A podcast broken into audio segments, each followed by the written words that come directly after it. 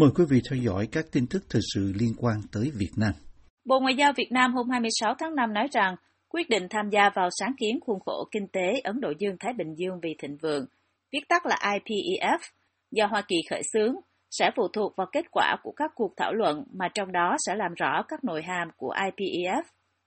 Trước đó vào ngày 23 tháng 5, Nhà Trắng công bố khởi động sáng kiến kinh tế rất được mong đợi, cùng với hàng chục đối tác ban đầu, bao gồm Úc, Brunei, Ấn Độ, Indonesia, Nhật Bản, Hàn Quốc, Malaysia, New Zealand, Philippines, Singapore, Thái Lan và Việt Nam. Tất cả các nước trên gộp lại chiếm 40% GDP toàn cầu. Buổi lễ công bố khởi động thảo luận về EPEF diễn ra tại thủ đô Tokyo của Nhật Bản, có sự tham dự trực tuyến của Thủ tướng Việt Nam Phạm Minh Chính. Tại buổi họp báo, khi được hỏi về việc Thủ tướng tham gia sự kiện có đồng nghĩa với việc Việt Nam tham gia IPEF hay có kế hoạch cụ thể cho việc tham gia này hay không, người phát ngôn Lê Thị Thu Hằng nói, Xin nhắc lại, đây là sự kiện khởi động cho quá trình thảo luận. Bà Hằng nói thêm rằng, việc tham gia của mỗi nước, trong đó có Việt Nam, phụ thuộc vào kết quả của quá trình thảo luận. IPEF được xem như là một nỗ lực nhằm cứu vãn một phần lợi ích của việc cựu Tổng thống Trump đã rút Hoa Kỳ ra khỏi Hiệp định Đối tác Xuyên Thái Bình Dương TPP, mà giờ đã được đổi thành Hiệp định Đối tác Toàn diện và Tiến bộ Xuyên Thái Bình Dương CPTPP. Nhận định về mức độ hưởng lợi của các nước thành viên IPEF, ông Ted Kemp của đài CNBC hôm 24 tháng 5 cho biết, một số quốc gia phát triển hơn như Hàn Quốc, Nhật Bản, Singapore có thể thu được nhiều lợi ích hơn, nhưng những quốc gia khác đang phát triển như Indonesia, Việt Nam và Philippines có thể chưa thấy được lợi ích tức thời. Tại cuộc họp báo ngày 26 tháng 5, đại diện Bộ Ngoại giao Việt Nam nói, trong quá trình thảo luận về IPEF, Việt Nam sẽ cùng với các nước ASEAN và các đối tác liên quan trao đổi làm rõ các nội hàm của IPEF, tập trung vào bốn trụ cột,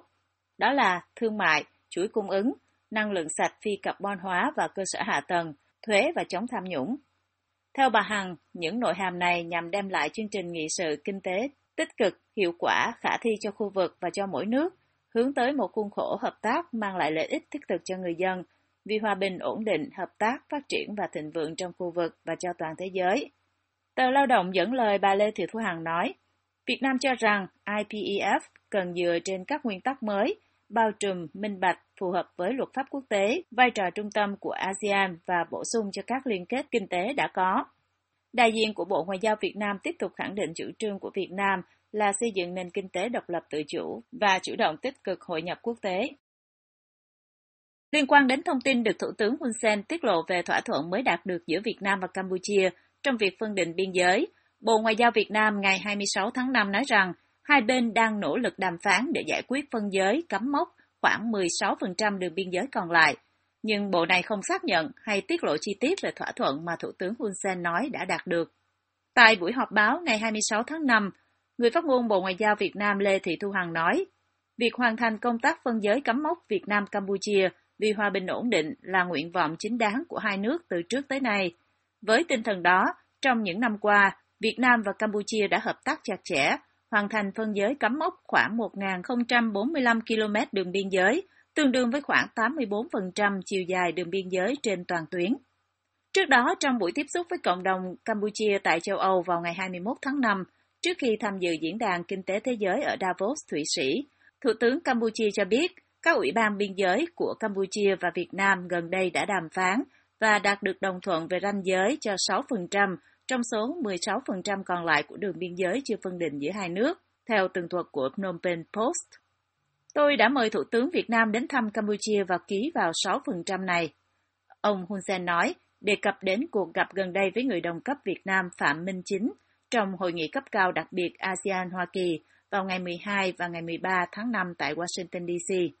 Thủ tướng Campuchia chỉ trích những người cáo buộc ông nhượng đất cho Việt Nam. Ông nói nếu đúng như vậy, ông sẽ không cần phải đàm phán như đã từng làm với Việt Nam về 6% đường biên giới. Trong khi đó, phía Việt Nam cho tới nay vẫn chưa khẳng định gì về tiết lộ của Thủ tướng Hun Sen về diễn tiến mới trong việc phân định biên giới.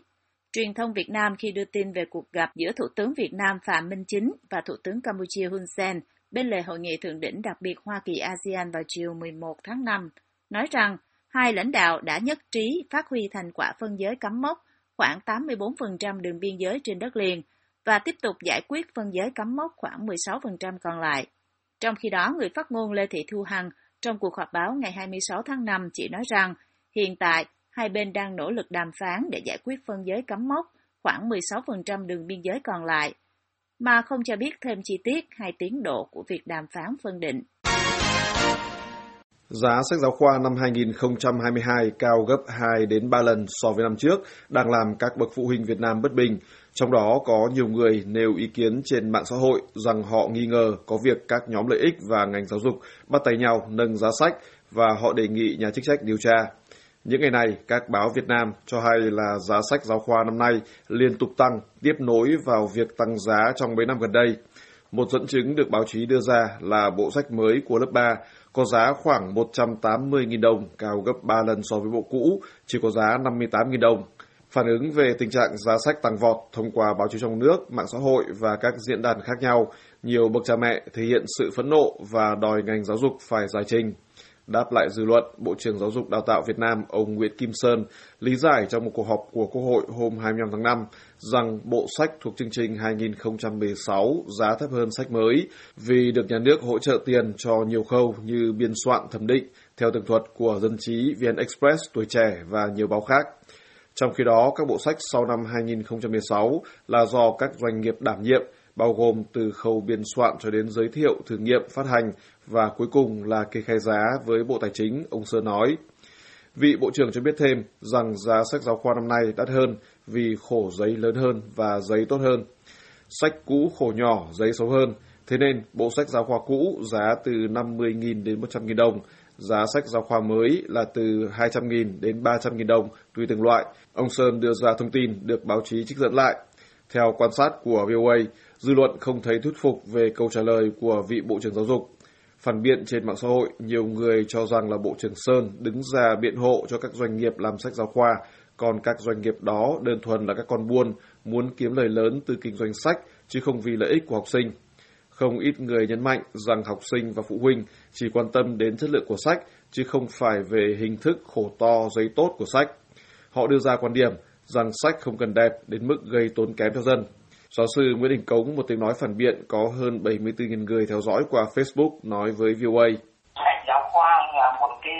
sản phẩm mà cần phải phổ biến rộng rãi, cần phải hàng giá để cho phụ phục vụ người ta. Thế thì khi người nào mà chủ trương là in sách giáo khoa bằng giấy tốt, đẹp, nó phổ to để có tăng giá thì cái cách làm như vậy là nó trái thì lòng dân trái cái đạo lý làm sách khoa cho thật đẹp cho thật to cho rồi rồi đắt tiền ấy thì có phản đạo lý Thầy giáo Đỗ Việt Khoa, người nổi tiếng về chống tiêu cực trong ngành giáo dục và bị trù dập, bình luận với VOA. Thực tế trước kia không cần phải có nhiều bộ sách giáo khoa, người ta đã có một số địa phương đã có được cộng đồng trong giờ sách rồi. Họ lại quả chi hoa hồng cho các cái đơn vị in ấn phát hành số lượng rất là lớn. Cái này dư luận chúng tôi có quyền nên là vẫn đề nghị là nhà nước ờ, các cái bộ ngành lên kiểm soát kỹ cái giá sách giáo khoa. Tương tự như suy nghĩ của thầy Khoa, nhiều người nói trên mạng xã hội và báo chí trong nước rằng họ muốn Quốc hội kiểm toán và các nhà chức trách điều tra vì sao giá sách mỗi lúc một đắt đỏ. Một số người liên hệ đến vụ bê bối thông đồng thổi giá bộ xét nghiệm COVID-19 của công ty Việt Á, dính líu đến Bộ Y tế và các địa phương, và nêu nghi vấn phải chăng là cũng có tình trạng các nhóm lợi ích bắt tay với Bộ Giáo dục Đào tạo để tạo thế độc quyền móc túi người dân. Nữ doanh nhân trực ngôn Lê Hoài Anh có gần 1,2 triệu người theo dõi qua Facebook bày tỏ sự bất bình về tình trạng các phụ huynh Việt Nam còn nghèo, song mỗi năm vẫn phải móc ra từ túi tiền còng cõi một khoản đáng kể để mua sách cho con. Trong khi đó, bà cho rằng một tỷ lệ phần trăm đáng kể của số tiền từ việc in sách được chuyển vào tay các quan tham ngành giáo dục. Trong quan điểm của bà Hoài Anh, nếu vụ Việt Á được xem như là lũ mafia y tế, thì một cuộc điều tra về vấn đề sách giáo khoa rất có thể sẽ làm lộ ra thực tế rằng lũ mafia giáo dục cũng chẳng kém cạnh gì. Facebooker Hà Phan có hơn 38.000 người theo dõi, nhận định rằng thị trường sách giáo khoa có quá nhiều quyền lợi trồng chéo và miếng bánh béo bở này có khi vượt quá tầm của vị Bộ trưởng Giáo dục. Chia sẻ góc nhìn của mình với VOA về vấn đề này, giáo sư Nguyễn Đình Cống đưa ra đề xuất. Điều tra thì phải à, những cái hệ thống điều tra ngoài Bộ Giáo dục kia, nếu như có được một cái bộ phận nào đấy ngoài của giáo dục mà người ta điều tra cái việc ấy để làm rõ nó ra đúng hay sai, ở chỗ nào, tôi hoàn toàn là tôi ủng hộ Thầy giáo chống tiêu cực Đỗ Việt Khoa có cái nhìn hoài nghi về việc có thể làm rõ được những cáo buộc về tiêu cực gắn với sách giáo khoa khi ông lưu ý với VOA rằng tình trạng bắt tay nâng giá sách giáo khoa không phải là mới, đã từng xảy ra mà báo chí phản ánh không ít lần trong những năm trước, nhưng rốt cuộc chưa có một quan chức nào phải chịu trách nhiệm trước pháp luật. Không có con số thống kê chính thức, nhưng tổng giá trị của thị trường tiêu thụ sách giáo khoa hiện nay ở Việt Nam được ước tính là rất lớn vì đất nước có khoảng 20 triệu học sinh.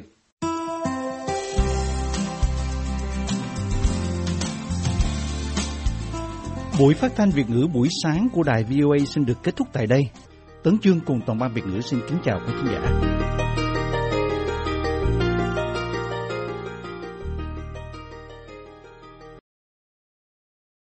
This program has come to you from the Voice of America, Washington.